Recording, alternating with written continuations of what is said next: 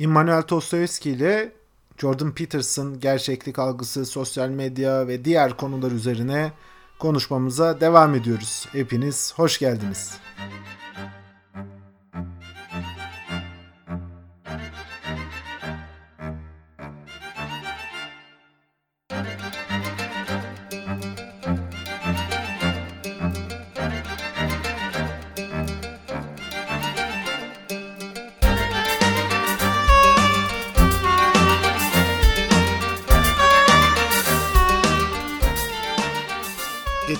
senin podcastinde Vedat Milor de dinlerken dikkatimi çekti. Bu kabileci network kültürüne yollama yapıyor. Mesela yurt dışından buraya geldiğinde bir kabilesi network'ü olmadığı için e, akademik dünyada ya da işte kendi içinde bulunduğu dünyada yaşadığı bir takım zorluklardan bahsediyor. Cem Yılmaz geçen gün bir programa katıldı Haber Global'de. Ya orada dediği ilginç bir şey var adamın. Diyor ki çanak çömlek patladı diyor. Yani sadece Türkiye'de değil küresel olarak eşitlendik böyle diyor. Hı hı. Artık diyor insanlar sadece kendilerini sevenlere selam yolluyor ya da sadece onlara konuşuyor ve başka hiç kimseye konuşmuyor ve başka tarafın tam aksine ne düşündüğü umrunda olmadığı gibi o tarafı da daha galyana getirecek laflar etme peşinde koşuyor diyor. Yani şimdi küresel böyle bir kültür oluştu. Esasında biz tartışmıyoruz. Yani biz boks maçına döndü her şey. Bunu izliyoruz. Kendi işimize gelen şeyler neyse ya da bizim kabilenin doğruları neyse onları besleyecek olanları seçiyoruz. Diğer her şeyi de yok sayıyoruz ya da onları tamamen kültürüyoruz. Ve kimse kimseye ulaşamıyor. Burada gördüğüm şöyle bir tehdit var benim. Toplumun bir ölçüde belli konularda uzlaşması ve birbiriyle yaşama isteğine sahip olması lazım.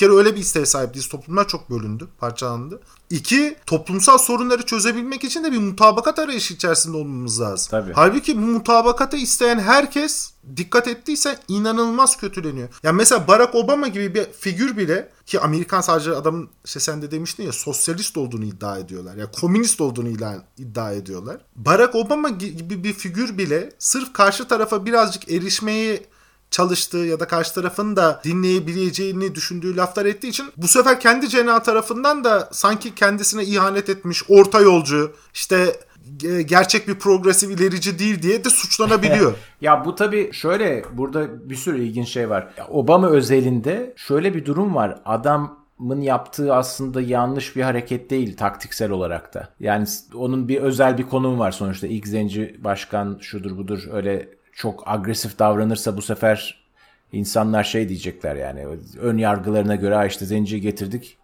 hayvanın teki çıktı diyecekler. Öyle demesinler diye ekstra şey yapıyor. Ama adam da bu arada yani aşırı entelektüel bir adam. Zeki şudur budur yani. Diğerlerine kıyasla çok daha ileri düzeyde bir varlık. Zaten böyle böyle bir konuma zorlanıyor. Bunun ötesinde taktiksel olarak da yararlı bir şey. Yani sen insanlara hayır siz salaksınız benim dediğim doğru dersen ne kadar doğru olursa olsun dediğin ne kadar iyi de açıklarsan açıkla önemi yok yani. Diğerlerini kendine çevirmiş oluyorsun. Kendine karşı çevirmiş oluyorsun. Ama burada ilginç bir şey e, var. Yani Obama bunu yaparken aslında insanlar onu çok eleştirmiyordu sol cenahtan. Yani en uçtaki sol cenah her zaman eleştirir. Çünkü zaten onlar sisteme karşılar. Ama bu olaylar esnasında yaptığının doğru olduğunu düşünüyordu birçok insan ve zaten Obama'nın demokratlar arasındaki kayıtlı demokrat seçmen arasındaki desteği de bayağı yüksekti. Bu olay daha sonra olan e, olayların etkisiyle birazcık bizim bunu hatırlama şeklimiz değişti. Yani ondan sonra işte yaşanan bu hadi şey diyelim Trump'ın gelmesi diyelim e, birazcık kısa keselim. Trump'ın yaptık, yaptığı hareketlerle kıyaslanınca o zaman sen kendini enayi yerine konmuş hissediyorsun soldan biri olarak, Amerikan solundan biri olarak. Şimdi bu zaten tehlikeli. Yani enayi yerine konulmuşluk hissiyatı bizde çok kuvvetli bir hissiyat.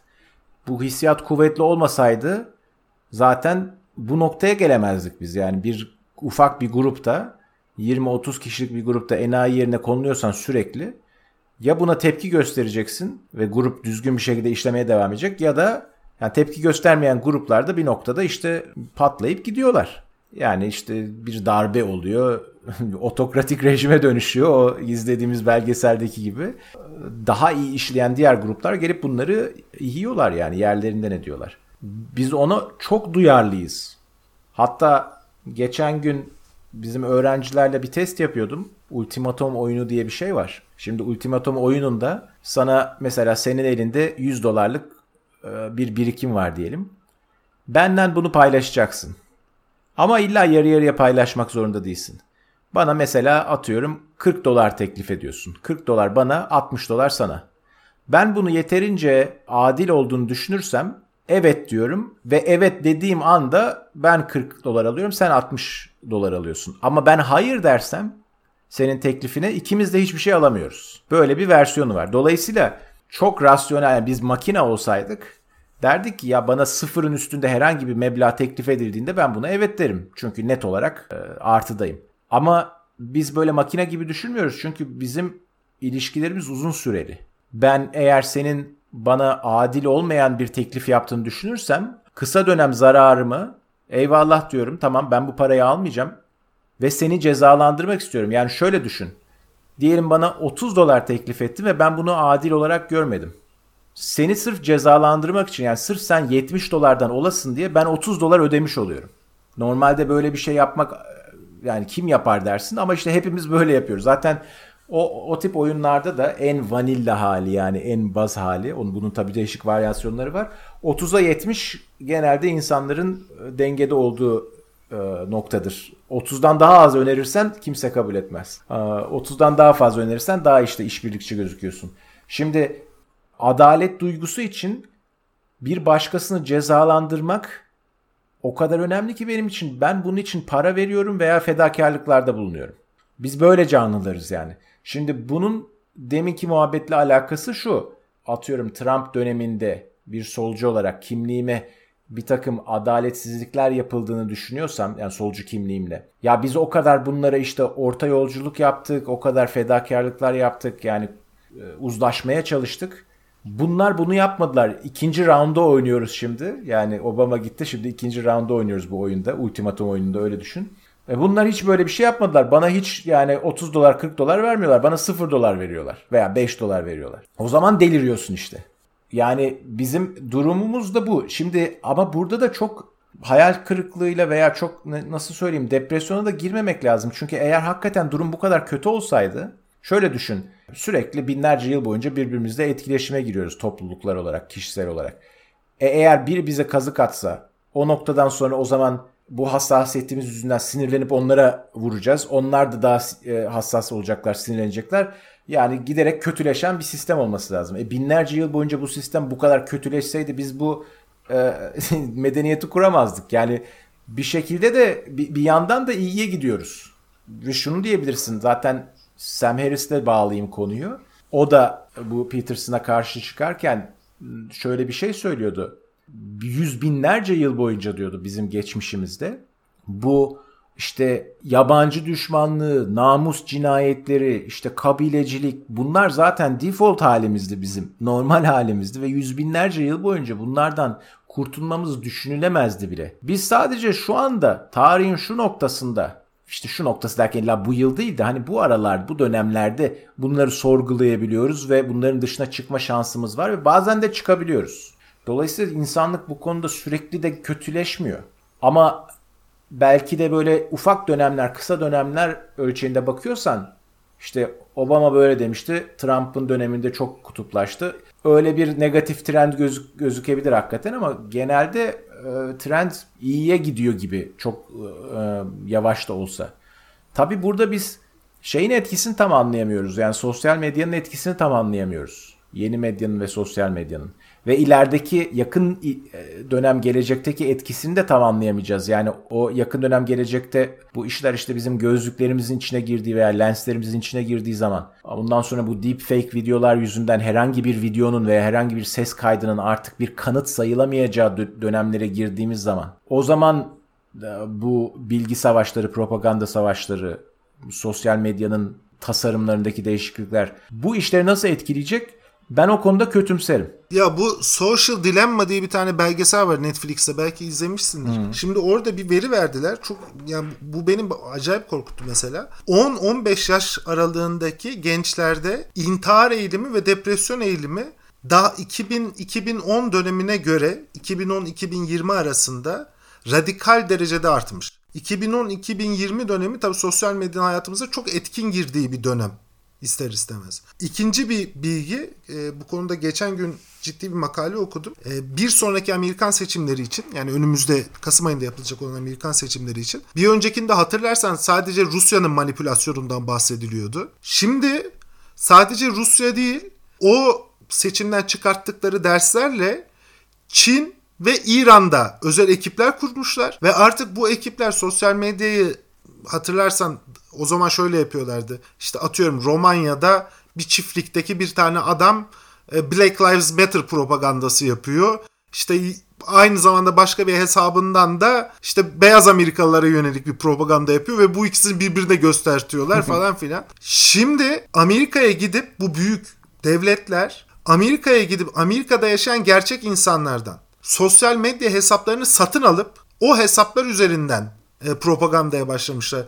Çok ilginç bir veri verdi adamlar. Geçen yani 2016-2020 arasında sadece Rusya tarafından yönetilen hesaplar tüm Amerika'da 5000'in üzerinde gerçek katılımcılı miting düzenlemiş. 5000'in üzerinde. Şimdi önümüzde iki tane büyük dalga var yani trend var. Bir tanesi sosyal medya bizi öyle bir bubble'a hapsediyor ki yalnızca biz o bubble'ın içerisinde kendi görmek istediğimiz kabilemizin dünyasını görüyoruz ve kabilemizin ötesine erişemiyoruz. Erişme ihtiyacı da hissetmiyoruz. Bir böyle ciddi bir sorun var. Mesela dün bir belgeselde gördüm gene. Bu Trump mitingine katılıyor adamlar. İşte oradaki katılımcılarla sohbet ediyorlar. Adam diyor ki Biden'ın diyor canlı yayında uyuduğunu gördün mü diyor. Ne kadar komikti diyor. Adam diyor ki iyi de o yalandı o fake videoydu diyor. Gerçek değildi diyor. Ve fake video olduğunu gösteriyor. Sonra da diyor ki fikrin değişti mi? Yo niye değişsin ki diyor. İyi gülmüştüm diyor. Sadece bunun diyor doğru olmaması hiçbir şey ifade etmez diyor. Hı hı. Öyle bir bubble içerisine hapsediliyoruz ki o bubble'ın çok küçük bir parçasını çürütmek, teyidini yapmak falanın da bir anlamı yok. Çünkü adam artık orada bir geniş kanaat sahibi. Burada şeyi dikkat etmek lazım. Yani mitinge gidecek, Trump için mitinge gidecek adam zaten belli bir kafadaki adam oluyor ve aşırı derecede inanmış olman lazım. Yani işte medeniyetimiz tehdit altında solcular gelecek, isyanlar çıkaracaklar falan filan. Neyse artık neye inanıyorlarsa hepsinin ayrı ayrı inançları var. O kadar zaten bu işe gönül vermişsen senin karşına getirilecek kanıtlar işte o ben de izledim o bahsettiğin videoyu. Onlar e, bu konuda yapılmış çalışmalar var. Onlar seni ikna etmek şöyle dursun. Tam tersine daha çok düşüncelerine sardırıyorlar. Yani aslında bir insanı yanlışlığını, öyle insanların yanlışlığını kanıtlarla ortaya koyma çalışması o insanı kendi davasına daha da çok itiyor. Onlar kaybedilmiş artık öyle düşüneceksin. Yani sen ortaya oynuyorsun. Şimdi sosyal medyanın şöyle bir sorunu var. Tam da öyle uç insanları sürekli önümüze getiriyor. Trump'a oy vermiş aklı başına bir sürü insan var. Yani konuşabileceğin, ortak noktaların olabileceği, onların Kaç tanesini gördün sen sosyal medyada? Ha, milyonlarca insan var böyle hiçbir tanesi de benim önüme düşmedi. E, e, niye düşmedi? Çünkü bunları yayacak bir motivasyon yok biz benim cenahta. Yani benim cenahta e, ne motivasyonu var? Bakın işte ne kadar geri zekalı bu Trumpçılar motivasyonu var. E, aynısı da öteki cenahta da var. O yüzden sosyal medyanın sorunlu tarafı senin şu e, oransal algını tamamen oynatıyor yerinden. Yani bu insanlar Trump şeylerinin seçmeninin yüzde birini mi temsil ediyorlar, yüzde onunu mu temsil ediyorlar, yüzde ellisini mi temsil ediyorlar? Bunu bilemiyorsun. Ve izledikçe de o, o tip şeyleri sosyal medyada o algın iyice kayıyor. Bunu bilmediğini dahi unutuyorsun yani o, o dereceye geliyor. O yüzden tehlikeli bu zaten. Yani bu, bu bunun da tabii şeyle alakası var. Safsatalar Ansiklopedisi'nde de bahsetmiştim. Hemen reklamını yapayım. Bulunabilirlik kısa yoluyla alakası var. Availability bias denen şey.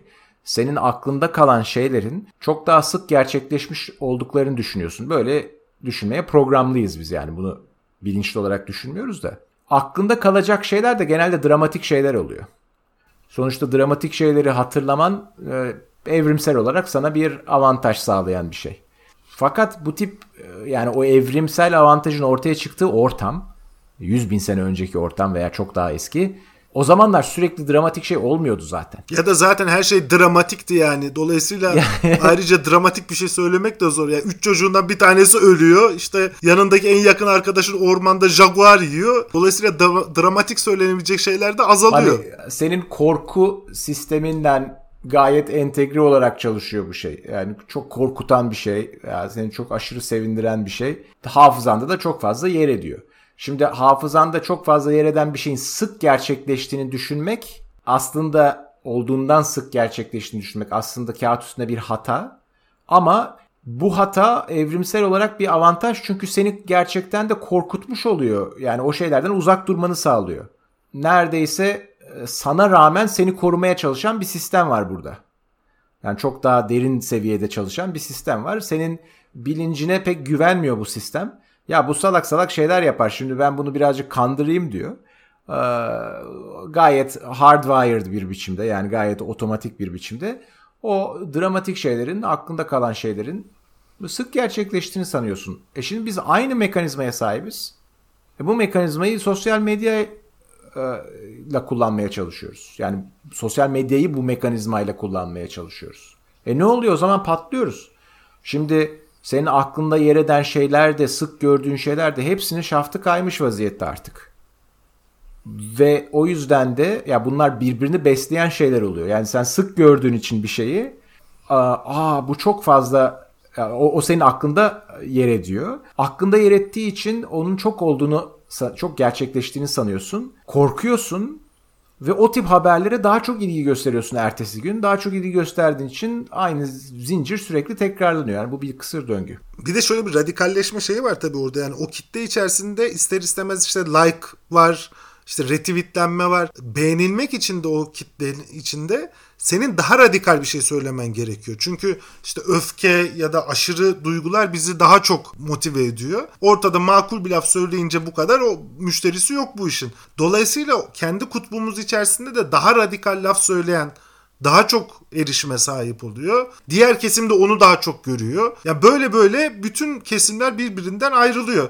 Şimdi böyle bir durumda Jordan Peterson'a bağlayayım. Adamın dediği bir yerde haklı. Şöyle artık gerçeklik kalmadı. Yani kendi ancak bubble'ım içerisinde kendi ahlaki değerlerime göre bir gerçeklik var ve o gerçeklik içerisinde yaşıyorum.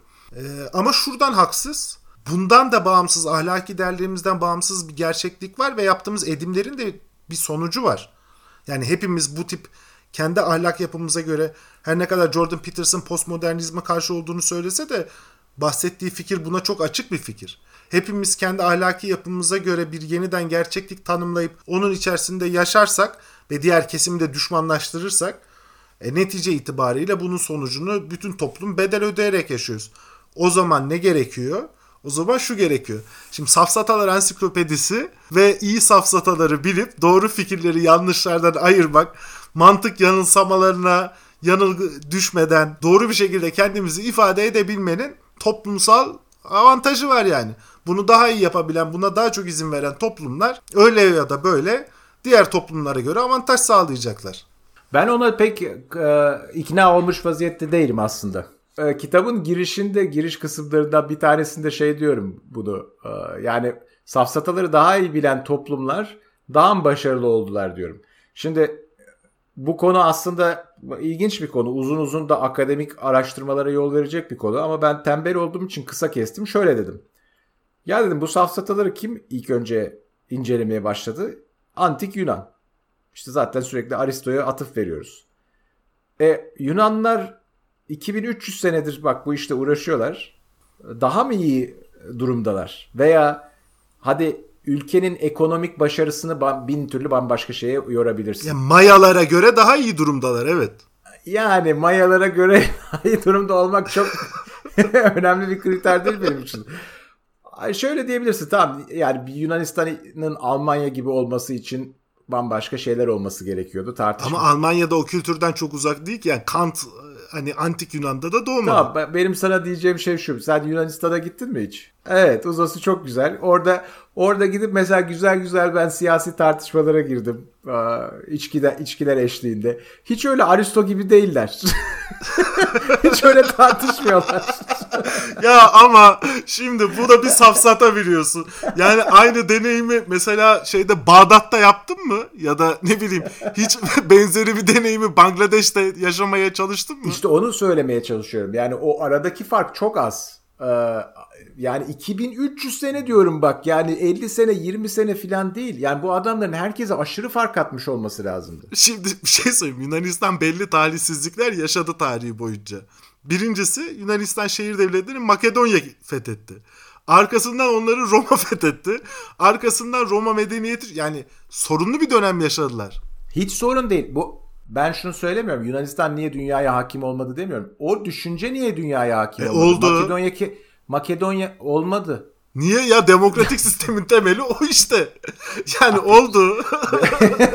demokrasi demokrasi dünyaya hakim ol e, yani demokrasi ayrı bir konu ama mesela Makedonya diyorsun işte Yunanistan'ı fethetti. E, Makedonya'nın başındaki adam da zaten Aristo'nun öğrencisi. E şimdi e, bu adam gitti bu eserleri de bu dünya görüşünde ta Hindistan'a kadar yaydı. Kendi e, bir mitoloji yaratmış oldu. Sonuçta hepimiz hala ismini biliyoruz. Ondan sonra bu fena bir başarısızlık mı sence? Hayır hayır. On, yani adamın kişisel başarısı onun ötesinde bir de yarattığı mitoloji sayesinde uzun dönem başarı, başarısını düşün ve bu adam bizzat Aristo tarafından eğitilmiş. Daha ötesi yok yani. Dünyada başka kaç kişi böyle benim hocam Aristo'ydu diyebilir. Benim demek istediğim kitapta da zaten merak ettiğim konu şuydu. Ya biz o zaman e, o noktadan sonra atıyorum bunu e, milattan önce 300'ler diyelim. Ta bu şeye kadar aydınlanma çağına kadar bu konularda çok az bir ilerleme var. Yani spesifik olarak safsata konusunda da çok az ilerleme var. Dar anlamda. Dar anlamda yine e, mantık konusunda çok az ilerleme var. Ve genel anlamda işte insanların tartışmaları, tartışma süreçleri, ondan sonra efendime söyleyeyim demokratik süreçler bu konularda da az bir ilerleme var. Biraz daha öncesinden başlayabiliyor başlayabilir diyebiliriz işte. Kapitalizmin tarihinde konuşmuştuk zaten bunları sende de. Yani o arada çok devasa bir boşluk var. Şimdi bak şöyle de bir e, komik bir şey söyleyeyim mesela. Bu safsataların hepsinin ismi Latince. Hı. Latinceyi kim konuşuyordu? İtalyanlar konuşuyordu zamanında. Roma işte oraya bağlayacağım. Zaten bu ilk e, antik Yunan'dan sonraki safsata incelemelerini de onlar yapıyor. Öğretiyorlar birbirlerine retorik metorik yani bu temel eğitimin bir parçası. Ya sen bir İtalyanla tartışmayı denedin mi hiç? yani yapmayacağın bir şey ömrün boyunca. Hiçbir yere varmıyor. Hiçbir yere varmaz. Bir İtalyanla yapılan... Ya bu hangi İtalyanla sorusu önemli bir soru. Mesela Umberto Eco ile tartışmayı çok hayır, isterdim. Hayır ben burada yani... genelleme yapıp safsata yapmaya çalışıyorum. Ben için böyle mantıklı mantıklı şeylerle makul cevaplarla rayımdan çıkarma ya şimdi şöyle bu bu safsata konusu ve e, adamların da esasında Roma'da falan sen de çok iyi biliyorsun. Bu konu üstüne çok durmalarının bir nedeni var retorik üzerine safsata üzerine. Çok durmalarını derken diğer toplumlara nazaran çoktan bahsediyorum. Yani aynı dönemde yaşayan Türkik kabilelerde tartışma kültürü falan diye bir şey yok. Kıl çadırda adam zaten ok yapıyor işte atıyor. Çünkü senato var Senatoda da adamların işte birbirleriyle tartışacaklar, birbirlerini ikna etmeleri gerekiyor. Yani sadece Cengiz Han gibi girip içeri işte Sezar Kardeşim hepiniz bana tabisiniz artık. Bu mekanın sahibi benim. Polat Alemdar'ım ben. İşte Memati sen de arkamdan gel diyemiyor yani. İkna etmesi bir takım politik süreçlerde fayda sağlaması gerekiyor. Koalisyon kurması gerekiyor. Hı hı. E, bu bayağı başarılı olmuş. Roma'ya iyilik getirdi bu. Fakat bunun olmadığı toplumlar ve Roma'nın da bunun olmadığı dönemi öyle ya da böyle kendilerini denetleyip o toplumun karşılaştığı sorunlara makul çözümler bulamıyorlar. Ya mesela Çin İmparatorluğu'nda tartışma falan diye bir şey yok. Japonların tartışma kültürü tabii çok farklı yani samuraylar birbirlerini kesmek suretiyle tartışıyor. Dolayısıyla ne olmuş yani 18. yüzyılda işte bu kültürden doğanlar, neşet edenler gitmişler oraları ele geçirmişler. Senden biz bu konuyu daha önceki şeylerden de e, tartışmalarımızda da değinmiştik. Yani bir avantajı var mantıklı tartışmanın. Yani, bak orada da e, şöyle demiştik diye hatırlıyorum. Buradan da Peterson'a bağlayalım. Şimdi evrimsel olarak senin toplumuna avantaj sağlayan şeyler daha gerçektir, daha doğrudur dersek. Bunu biz milattan sonra bin senesinde söylüyor olsaydık o zaman hiç de böyle tartışma yapan toplumlara avantaj getiriyor filan demezdik. Ee, başka şeyler avantaj getiriyor derdik. Hatta tarihin bir cilvesi yani o Termopili de e, ki Yunan askerleri Spartalılar öldürüle öldürdüler zaten de direnişleri daha erkenden kırılabilirdi. Ee, ve tamamen Yunan ada, yarımadası bu istilaya yenik düşebilirdi. Perslerden gelen istilaya. Şimdi o zaman belki dünya tarihi bambaşka bir şekilde değişecekti. Şu, şimdiki durumumuza belki hiç ulaşmayacaktık. Belki 500 sene sonra ulaşacaktık. Belki de 500 sene erken bilemiyorsun. Bir sürü kırılmalara yol açıyor gerçi de. O bulunduğu noktadan geriye doğru bakınca şeyi tam anlayamıyor insan. Yani tam olarak hangi şey toplumlara avantaj sağlamış? Sen sadece o zamana kadar olan şeyi görebiliyorsun. O yüzden de yani e, şimdi biz böyle ölümüne Peterson'cı olsaydık Milattan sonra bin senesinde şey derdik ya bu birbiriyle tartışma, retorik, mantık bunlar anlamsız şeyler. Gerçeklikte izahı bulunmayan, karşılığı olmayan şeyler. Çünkü bir avantaj sağlamıyorlar hatta dezavantaj sağlıyorlar. Zaten bunun asıl cevabını ben daha temel cevabını en başta verdim tardigratlardan bahsederken. Yani biz sen dedin ya işte maymunlardan bahsettik, şempanze şeylerinden. Daha da geriye git tardigratlar işte hiç tartışmıyorlar. Ve dünyayı gezegeni ele geçirdiler. Yani gayet başarılılar. Şimdi kendi türümüz açısından söylersen dediğin o kadar mantıklı ki mesela Jordan Peterson 1200'lü yıllarda işte 13. yüzyılda 12. yüzyılda dünyada yaşasa öğrenebileceği tek değer var. Moğollar gibi yaşayalım. Yani en iyisi çadır kıl çadırdır işte okçuluktur, ata binmektir, toplu halde avlanmaktır. Onun dışındaki bütün toplumları yıkmış, yıkmış geçmiş değil mi yani Cengiz Han tabii, nihayetinde? Tabii. Ta Çin'den Anadolu'ya kadar işte Rusya'nın içlerine kadar dünyanın herhalde yüz ölçümü olarak en büyük imparatorluğunu kurdu adam.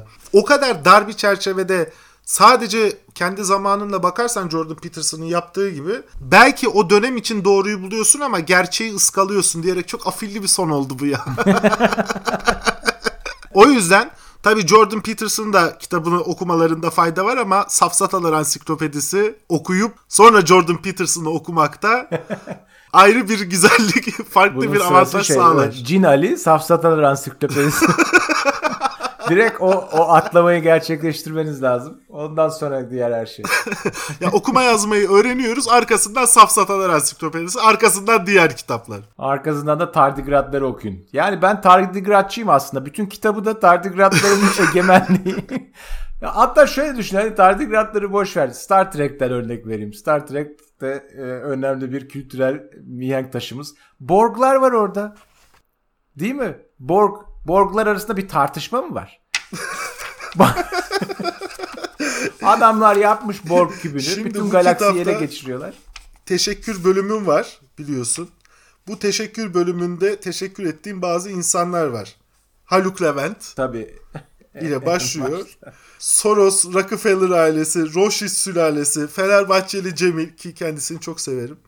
Ondan sonra Semra Hanımlar, Mustafa Beyler ailen. Yalnız tardigratları atladığını tespit ediyorum. Üçüncü baskıya o da. Üçüncü baskıya yer, şey Çok teşekkür ederiz İmanuel Tostoyevski. Şey kitabın da reklamını birkaç kere böylece yapmış olduk. O da güzel oldu. İyi de bir tartışma oldu. Konuyu bir yerde bağlayalım. Jordan Peterson haksızdır diyebilir miyiz? konuşup konuşup ondan sonra buraya geliyoruz. Ya tamam haksızdır diyelim de. Özgür Demirtaş olsa en azından robotlar derdi. Jordan Peterson haksız, robotlar haklı. Bak, bak işte o yüzden Borglardan bahsettim. Borglardan bahsettim çünkü Borglar bütün galaksiye hakim oldular. Federasyonu da yeniyorlardı az kalsın. Ve aralarında hiç tartışma yok. Tamamen senkronize koloni hayatı. Çok teşekkürler Himalaya Tostoyevski'cim tekrar. Kendine çok iyi bak. ben de teşekkür.